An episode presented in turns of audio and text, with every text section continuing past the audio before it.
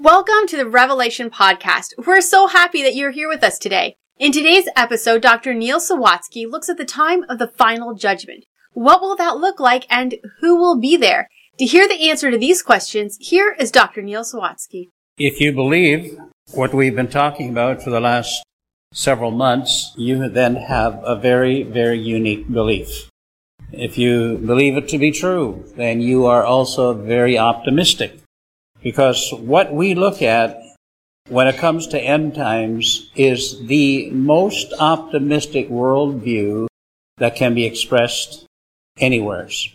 And the interesting thing about it is that our worldview for the future is based on information that has come to us from heaven. And because that information is godly and its source and origin is from the mind of God, he has communicated it to the mind of men. And uh, we are thankful for that. So when I speak on the book of the Revelation, I am actually speaking to you of something that was revealed, not to be clouded over, not to be made muddy, not to be confused with so much ideology that's not based on scripture, but you take it the way it is said. And if you take it the way it is said, it makes the most sense. So again, I just push you on to believe the literal interpretation of the Bible. Because how can you know if you don't take it literally? How can you know that you're actually talking truth? I believe in application. I believe that there are times when God gives us some sort of a picturesque language and that's sometimes difficult to decipher, but when he says in a sentence, you, dis- you just simply look at the sentence, you dissect it, you diagnose what has been said, you come to conclusions. And so I just want you to, again to go to Revelation. And if you go to chapter 20, that's where we are tonight. Revelation chapter 20. And I just want, first of all, introduce the subject to you. I want to talk about the categories of final judgment because that's what we find in the 20th chapter Revelation. It is the final judgment. And here are some categories. First of all, there was the judgment of the cross. There's the judgment of the true church, and that is yet future. The church has not yet been judged. By the way, the judgment of the church appears at the seat of Christ, called the judgment seat of Christ. And in the Greek language, that word judgment is simply the bema, which is the rewarding seat. So at the end of the church age, the church is brought before the rewarding seat of our Lord and Savior Jesus Christ. There is the judgment of the tribulation. Now the tribulation is filled with judgment. You have in the first part of the book of the Revelation, you have the nation against nation idea. You have uh, men fighting men. You have Antichrist, who is a person, but yet he's a very spiritual person in the sense that he is occupied by Satan himself, possessed and guided by satanic strength and power. So that becomes a spiritual dynamic and also brings immeasurable judgment and then you have the judgments of God upon the world, and that is called the wrath of God that comes upon the world, seen in the seven judgment bowls or the seven vials that the Revelation talks about. Then there is the judgment of the great harlot. The great harlot is the great ecumenical church. The ecumenical church will not go in the rapture. The ecumenical church won't even know the rapture happened ecumenical church is going to miss it entirely because a couple of reasons is number one, they don't believe the Bible. And the other thing is they don't know salvation through Christ. And because they don't know the Bible, they don't believe the Bible, they don't know the uh, actual redemption process through Jesus Christ. They talk about water baptism as saving you. They talk about good works as saving you. They talk about building villages in some remote country as that which makes you a Christian and so on. This is not Christianity. This is just, uh, this is not true. And this great ecumenical church will be a part of the great harlot in the judgment, Revelation chapter 17. There's the judgment of the tribulation saints, and uh, that, of course, we'll be looking at at somewhat of a resurrection for them. There's the judgment of the Old Testament saints, also in the form of the resurrection. There's the judgment of living Israel, We have the Israel of God that stands before God. And uh, by the way, the Israel that stands before God is not the church of this age. So do not believe that we are Israel. Israel is Israel. The church is the church. They will never be the same, but Israel, the church will have a judgment, the Bema. Israel stands, but Israel stands in contradistinction to the goat nation. So you have the sheep nations and you have the goat nations. You have the judgment of the Gentile nations. You have the judgment of Gog and Magog. We're going to be making reference to that again tonight in this message. Gog and Magog appears on two different occasions in the scripture. You have them in the book of Ezekiel, where Gog and Magog are seen, and uh, that is probably at the time when Russia invades Israel. Then you have the Gog and Magog that we'll be looking at tonight, and we'll be spending a little time on that, so I won't mention that any further. We see the judgment of Satan, we see the judgment of angels, and we see the judgment of the wicked dead. So, for people who say there is no judgment, there's 12 judgments that the Bible clearly and distinctly tells us about. That is a part of what we see unfold in the scriptures. So as you look at the uh, book of the Revelation chapter 20, it is here that we recognize the final judgments. And following this, judgment is finished. Following this, we move into a complete different situation. We move into a complete, complete different relationship, a very, very unique relationship that develops following this. But until this chapter is over, there is still the profound aspect of a great final judgment that is to come. So the first thing that I want us to notice is the judgment and resurrection of the tribulation saints. Many people will become Christians during the time of the tribulation. Now, let me just refresh you again. I know Revelation is not that easy for some people. Prophecy is easy for some. It all falls into line, but for others, it's a little difficult. So if I could just remind you, that the church is gone when the rapture happens. No Christians are on the earth. Absolutely zero. No Christian is left behind. Every born again believer is gone. Every child in a state of innocency is gone. The world is void of anyone who has any righteous standing with God when the tribulation begins. So that when the tribulation begins, it is all do it on your own because you are on your own because it is the world doing things as the world knows how to do them. The truth is that the world does things the way it does. It leads to utter chaos. And that's exactly what's going to happen in the tribulation period. However, God seals to himself 144,000 witnesses, witnesses to the name of Jesus Christ, witnesses who are sealed by God, these witnesses are Jewish men who are taken out of the 12 tribes of Israel so that God will choose them and God will uniquely give them a commission. And that commission is to take the gospel of the kingdom and talk about the coming kingdom so that men and women throughout the tribulation period can hear the preparation to get into the kingdom of God. No man can get there except he's born again, Jesus said, and that was what they will be preaching during the time of the tribulation. And what will happen is that many people will believe the witness of the 144,000. They're unique men. They're not like us. They are fallen men. But the Bible puts them in a very unique position. They are very preserved, very protected. And because they preach the gospel, the pure gospel, many people will be converted. Many people will come to know the Lord Jesus Christ. And what will happen is most of them will not survive. Most of them will die because of various reasons. We'll look at those reasons. But the fact is that when it comes to Revelation chapter 20 verse 4, we have the judgment and the resurrection of people who had become Christians during the tribulation time. Here's the verse.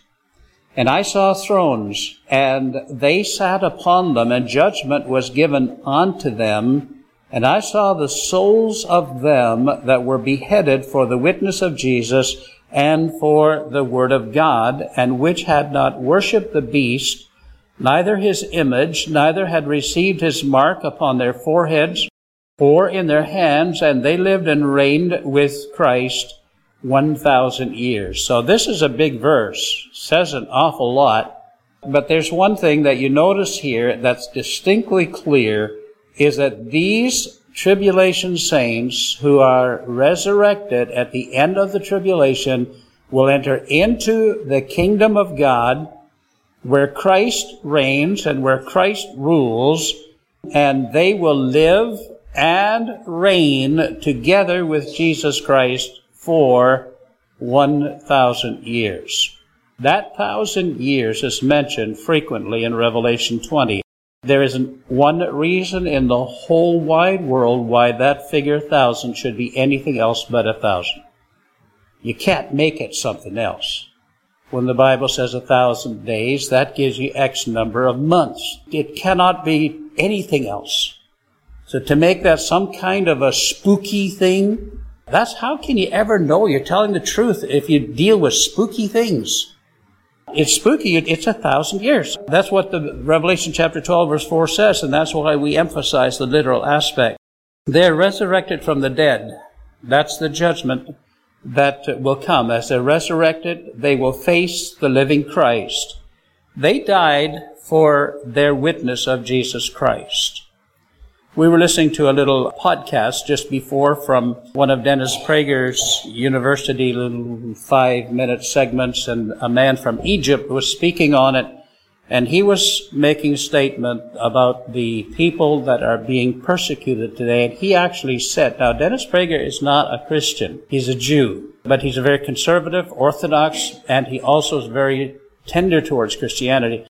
But these people are saying that Nobody in the world is persecuted like Christians are being persecuted today. He made a statement of interest where in the whole part of that world surrounding Israel, that there used to be tons, high, high percentage of people that were Christians, and that's been reduced to about 4% because of persecution. So they have almost totally wiped out Christianity in that region all around the top part of Africa surrounding over towards Israel because of the anti-Christian sentiment. And you know what? You don't hear CNN talking about that. Uh, you don't hear you don't hear Fox News talking about. You don't hear anybody. The the persecution of Christians is not newsworthy. It's okay to wipe this group of people out, and that's what they were saying in this little podcast. Found that rather interesting. So these people that get slaughtered in the time of the tribulation, will anybody in the world care? Will there be any headlines? Thousand Christians in this village slaughtered. Thousand Christians in this village slaughtered. Will that ever appear that time? Well, whether it does or not, we don't know that now. But we do know that many, many people who surrender to the gospel of Christ in the tribulation will die because of their witness for Christ. I was emphasizing this morning how important it is for the church as a body to be on the move as a whole. That we don't have the splinter that is so true in so many churches where you have a small portion doing the work and a larger portion just more or less being observers. And that's how it is in many churches today. That's something that we want to try to address and keep on working towards that we have a church body, a church body at work, a church body in unison, a church body doing a, a thing together. But these people, because they get saved, they treasure their salvation because they knew there was no other answer for their dilemma. So they witnessed for Christ and uh, many of them died because. They also died in defense of the Word of God. That's found that very interesting in verse number four again, tells us this. Because they were saying that the Word of God is truth. And because they dare to say the Word of God is truth, the humanist system then says you are worthy of death. That day is coming. It's not just a matter of today where the humanist system makes us look like dummies when we say we believe the Word of God, but in that day it will be slaughter if you say you believe in the Word of God. It's going to be a slight difference from what we do today. Today we are free to say here we believe the Bible. We're also free to say it outside. There's still freedom of speech, but that's not always acceptable out there. It's very acceptable in churches like ours, and thank God for that. But it's because of churches like ours that people more and more need to stand in defense of the Word of God and say that the Word of God is true. And these people were doing that. They were defending the Word of God, and for that they died. In well, they will. The tribulation is still future. Number three, they will have died because they refused to worship the Antichrist and the image. This is the big one because the Antichrist comes midpoint of the tribulation to reveal himself. He's already functioning before then, but in the middle point of the tribulation, he walks into that unique temple, uh, rebuilt for the purpose of Jewish sacrifice. He walks into that temple and he desecrates it. Daniel had predicted it. Jesus made reference to Daniel's prophecy when he said that which Daniel spoke about when the abomination of desolation comes and stands in the place where it ought not, then you know that the time is here. And so when the Antichrist comes, he will demand absolute obedience from the world. And people will do that. People will receive his mark and people will then say, well, you know, we're not going to suffer the consequences of not obeying this person. If, if he says that we have to have a mark to do business and to do trade, to have work and to be able to buy and sell, then we're just going to go ahead and take it. And that's how the world is going to be. But those who have heard the witness of the 144,000 know by now that the Antichrist will have this system and that to do so will also mean they're sealing their eternal doom. Do you believe that? The evangelical world today is lightening up on that. The evangelical world today is saying that we are not so sure about that anymore. We, we think that people who take the mark of the beast can still be saved. There are some prominent men saying this. And I want to say to you tonight, that's not what the Bible says. That is what some prominent men are saying, but the Bible is not saying it. And it's just like some prominent men some years decided that hell is just way too great a judgment, so we've got to change it. I'll tell you, if man has the power to change hell, he's pretty powerful. And if he can come along and if he can change the purpose of the Antichrist, he's also pretty powerful. The truth is that the Antichrist is about death. The Antichrist is about hatred towards God. And so then anybody that will say, I am not going to take your mark, death. So when God said, if you take the mark of the beast, this is the absolute defiance of everything right and good and hopeful. And so people who take the mark of the beast are obviously sealing themselves and sealing their doom. As we read that these people died in the tribulation period in the future because they refused to worship the image and the beast. They will die because they refused the number of the Antichrist. What's the time of their resurrection? If you look at verse 5 of Revelation chapter 20, I'm going to read this verse a couple of times, emphasizing just a subtle difference here. But I want you to notice that in verse 5, what's the time of their judgment? But the rest of the dead lived not again until the thousand years were finished. Now, do you get that? There is a difference in judgment times. Okay, that's what I'm trying to tell you today. Is there's a difference in judgment times. The amillennial people, the, the non-tribulation believers, the non-rapture believers, the non-kingdom believers, they'll tell you there is one resurrection, the resurrection of the righteous and the resurrection of the unrighteous. That's what they're going to tell you. And they're going to tell you that that is it. The Bible does talk about that one. The Bible talks about the resurrection of the just, and we have a picture of the resurrection of the just, and I'll explain that to you tonight. You also have the resurrection of the dead, but they don't happen simultaneously. They do not come with one uh, at one juncture in the future. There's a vast difference. So here you have the resurrection of the tribulation saints. We just talked to you about that from verse 4. Did you get that? This is the tribulation saints, people who died in the tribulation. But the rest of the dead live not until when?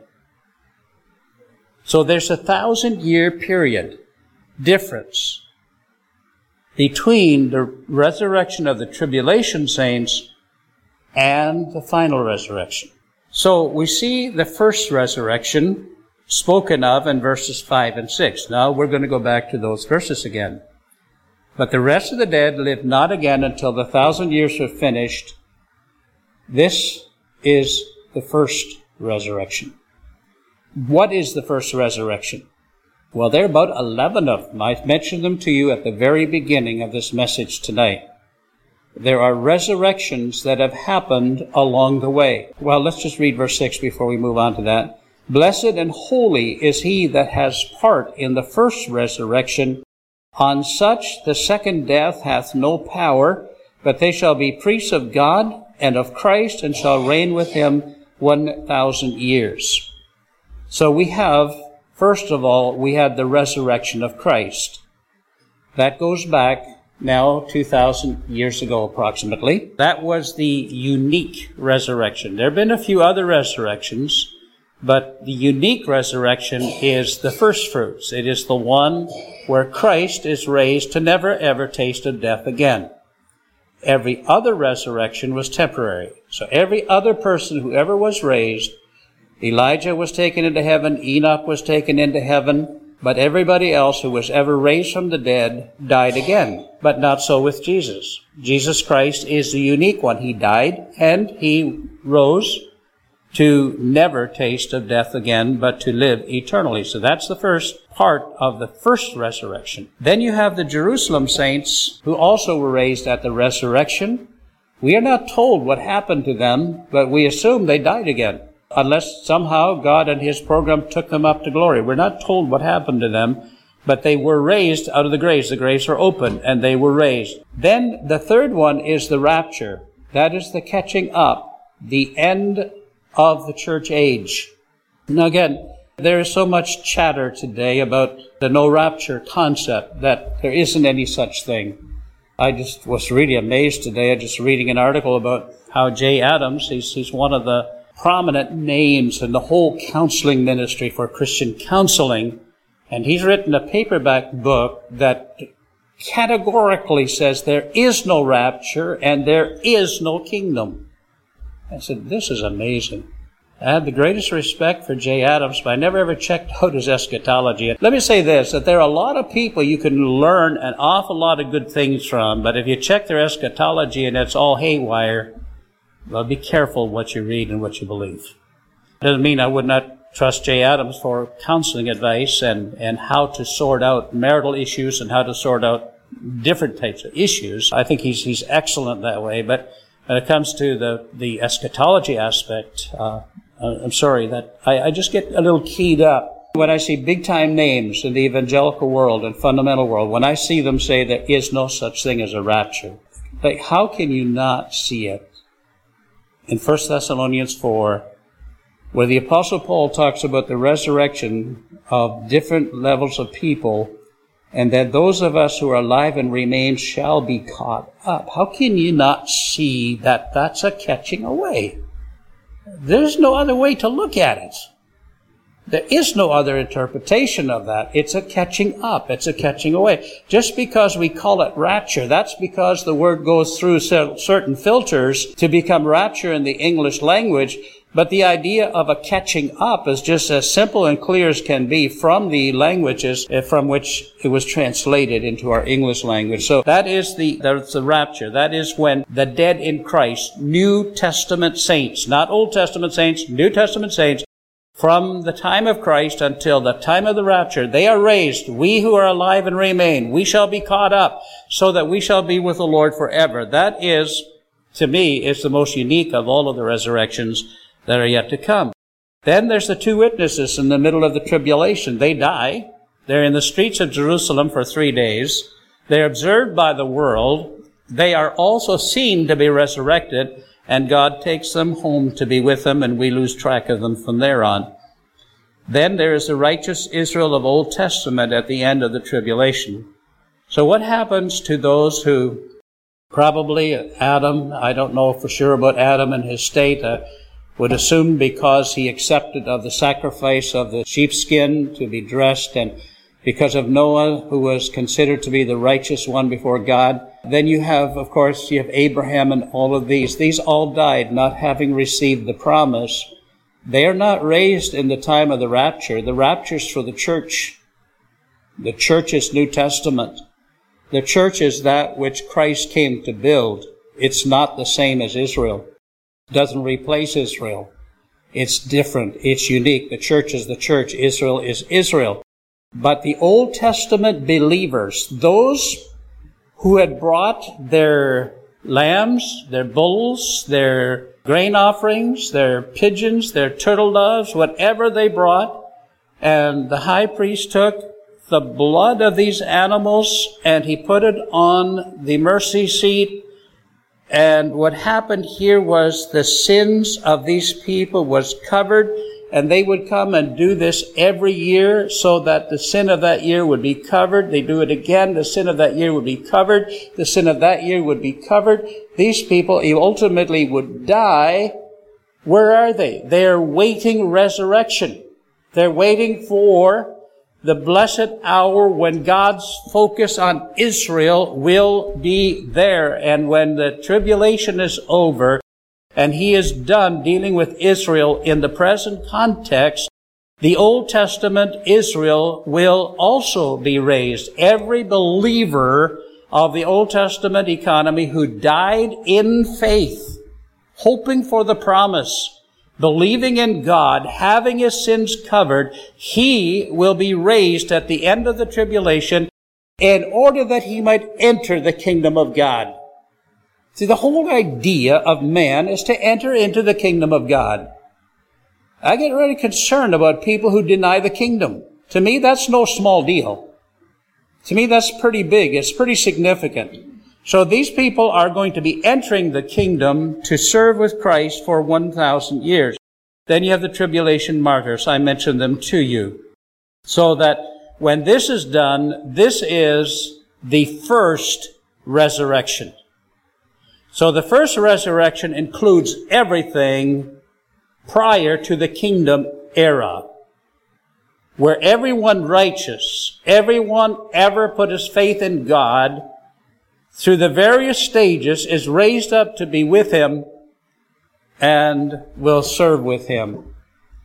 What are you and I going to be doing? Well, I believe that because we are raptured seven years before the kingdom, we go to be with Christ, we get to be his bride, we get to be at his uh, great celebratory uh, feast that happens in Revelation chapter 19.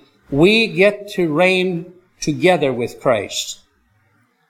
Those who are raised at the end of the tribulation get to reign together with us and with Christ. There are literal subjects who enter into the kingdom. They are flesh and blood capable of rebellion, capable of dying, capable of anything that any sinful man can do, but not the resurrected ones. The resurrected ones are confirmed in their state of righteousness, never to be tested again. Never will we be tempted again after the resurrection has taken place. So when we enter that kingdom of heaven, there's no test for us. We are going to be happily serving with the King of Kings and Lord of Lords.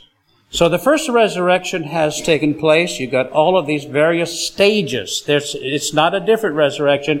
It's called the stages of resurrection, the first resurrection.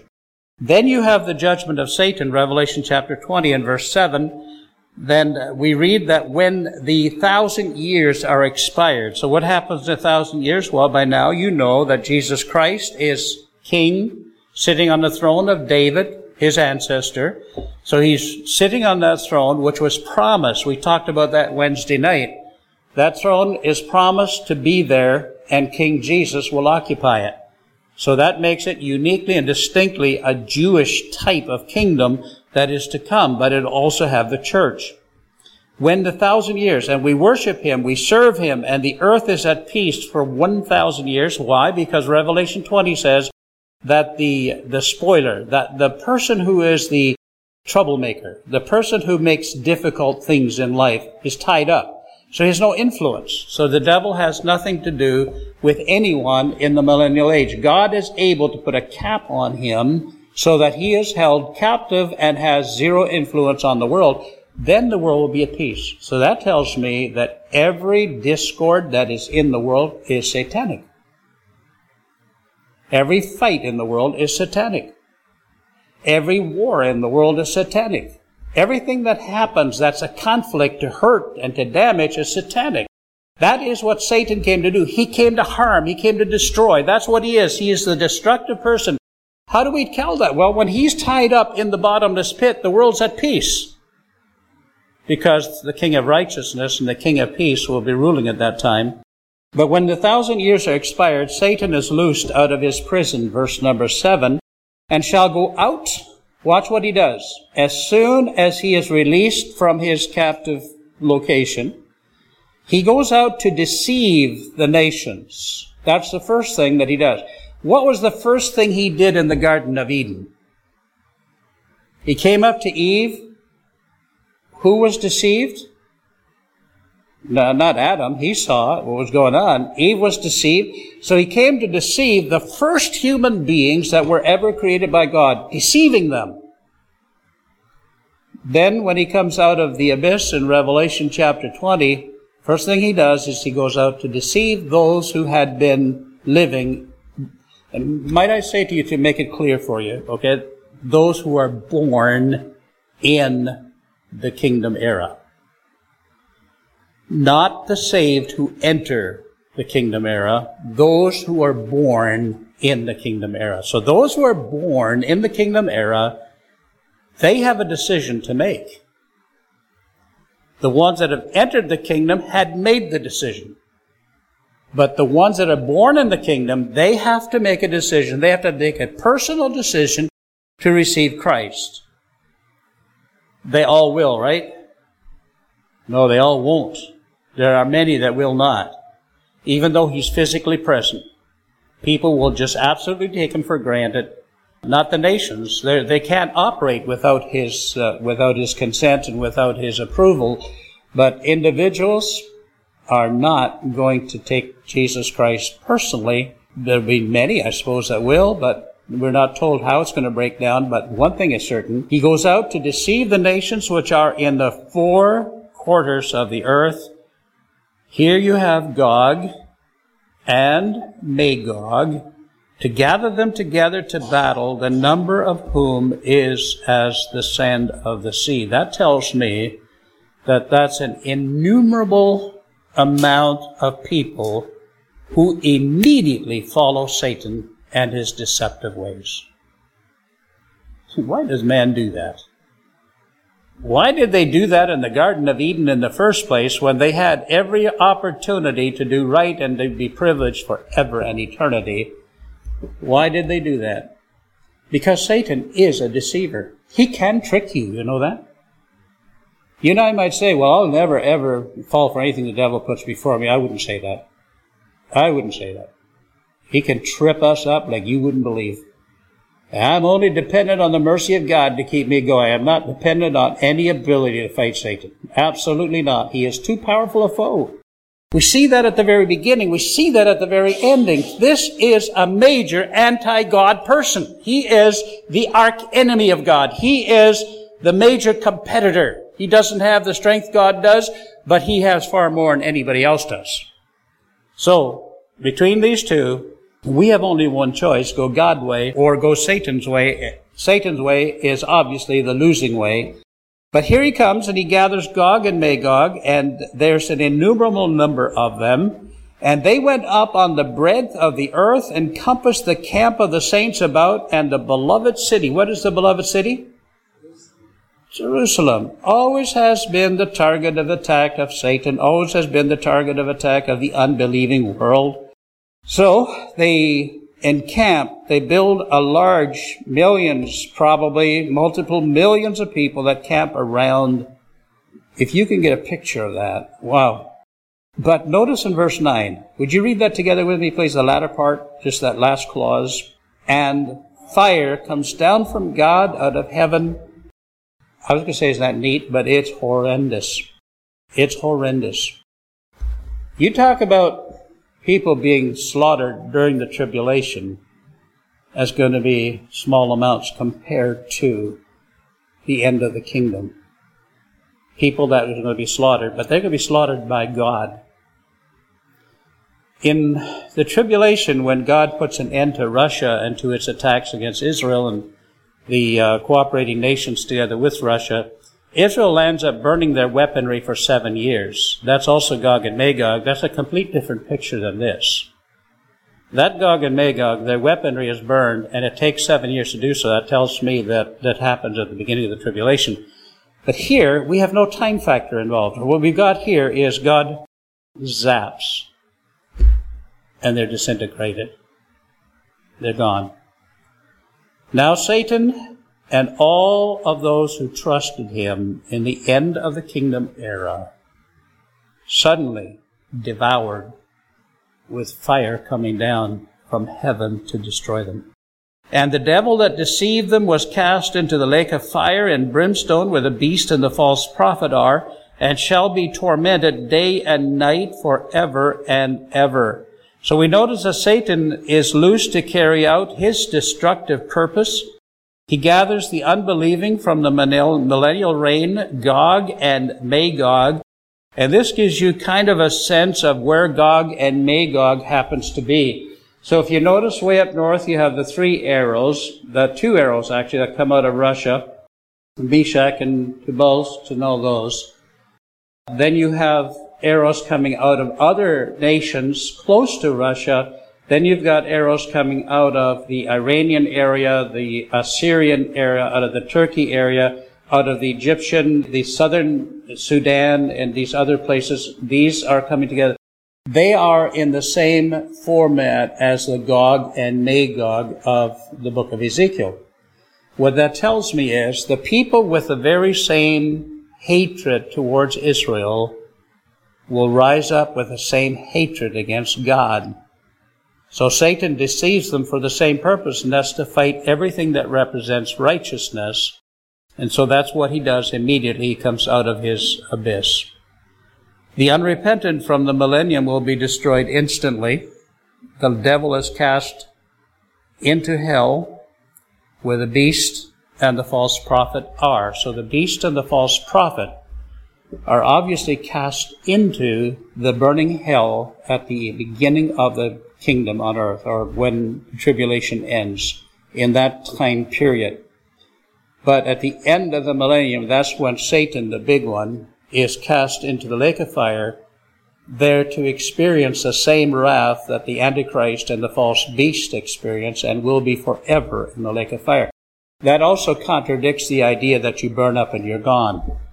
If the beast and the false prophet are in the lake of fire for a thousand years, I mean, if you don't burn up in a thousand years, you're not going to burn up in 10,000 years. So I don't understand that. I would even like it. But I'm going to tell you that's what the Bible says. So whatever somebody thinks of the Bible, that's up to them. I'm just going to believe it. Because of everything else the Bible tells me, I'm going to believe this too.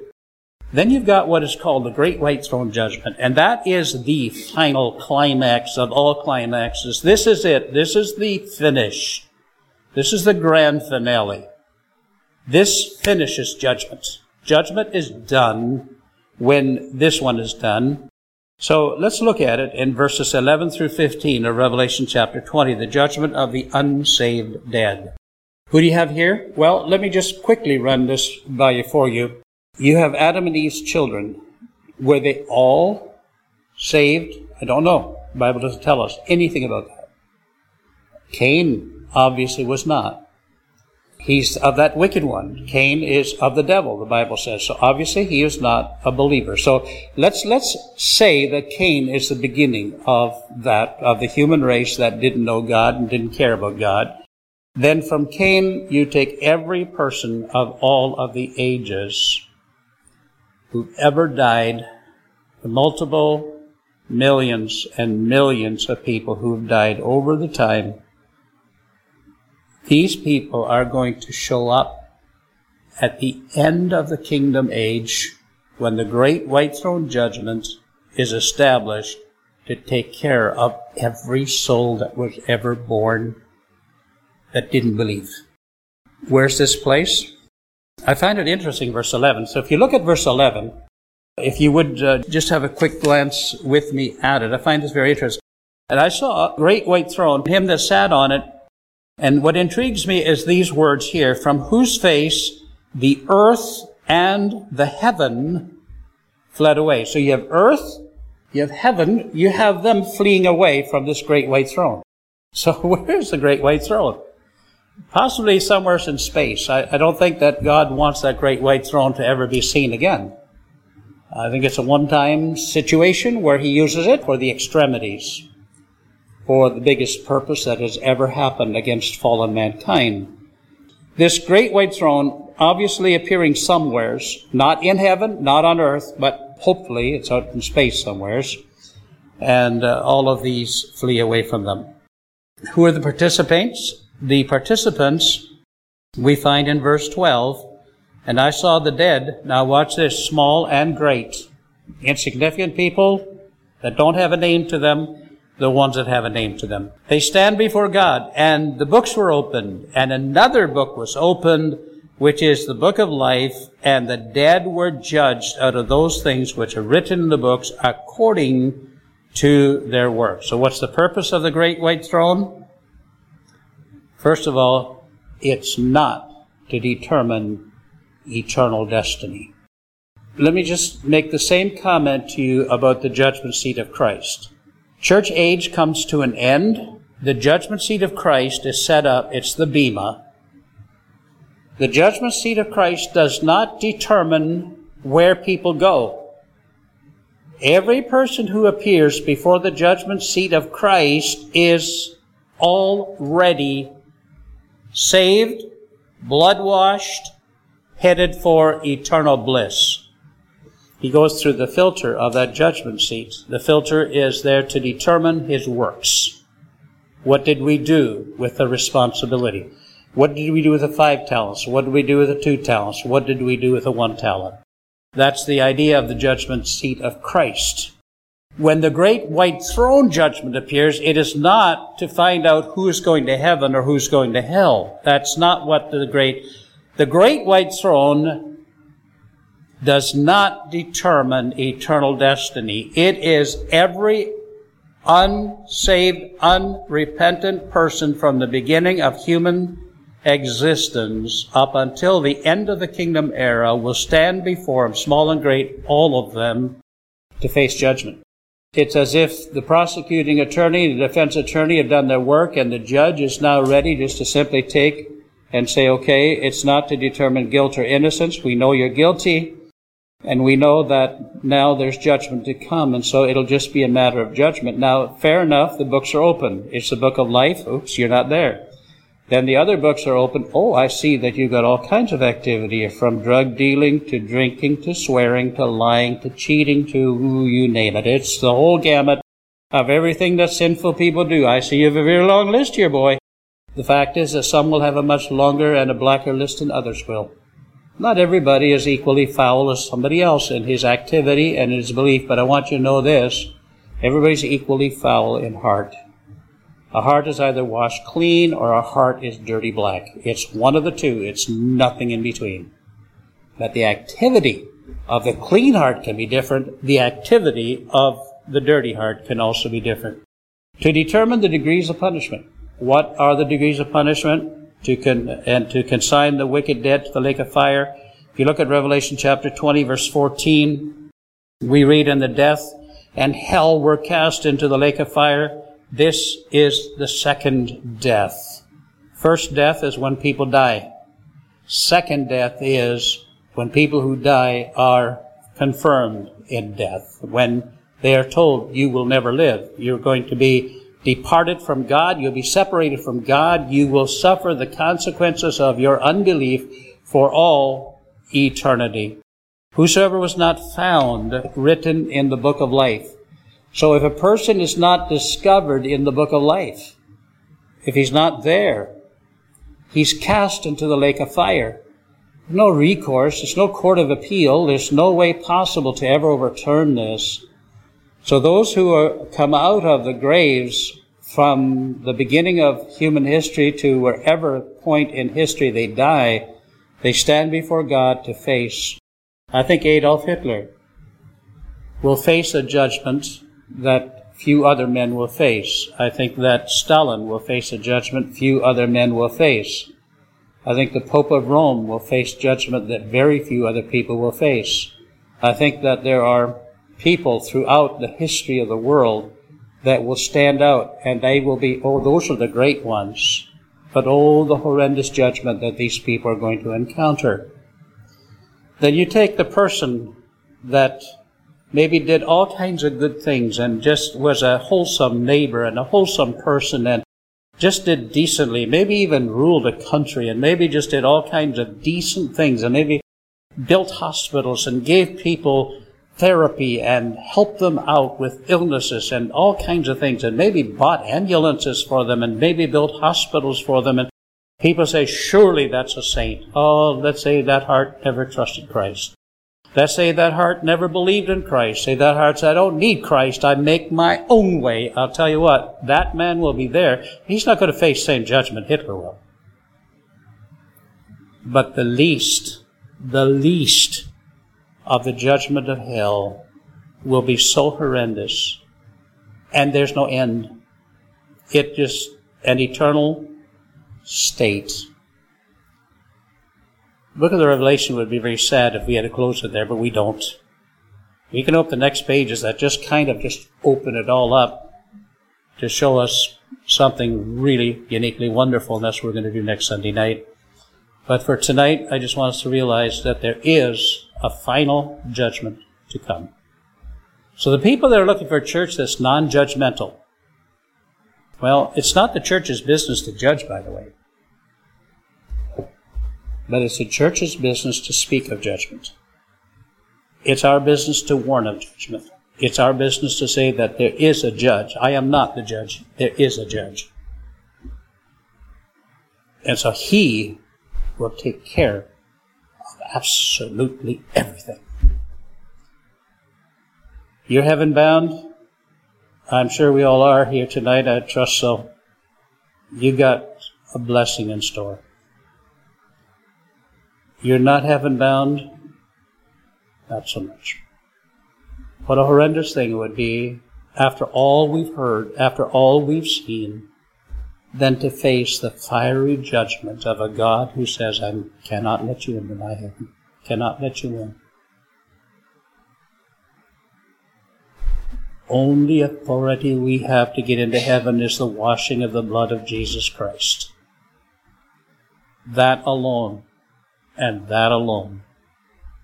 When we are washed in the blood, when we are saved by Jesus Christ, we have heaven in the future. We bypass that, we've got hell in the future. Thank you for joining us on today's podcast. If you're in the Elmer area, we would love for you to come and visit our church. For more information, visit openbible.ca. You can check out our show notes for the website.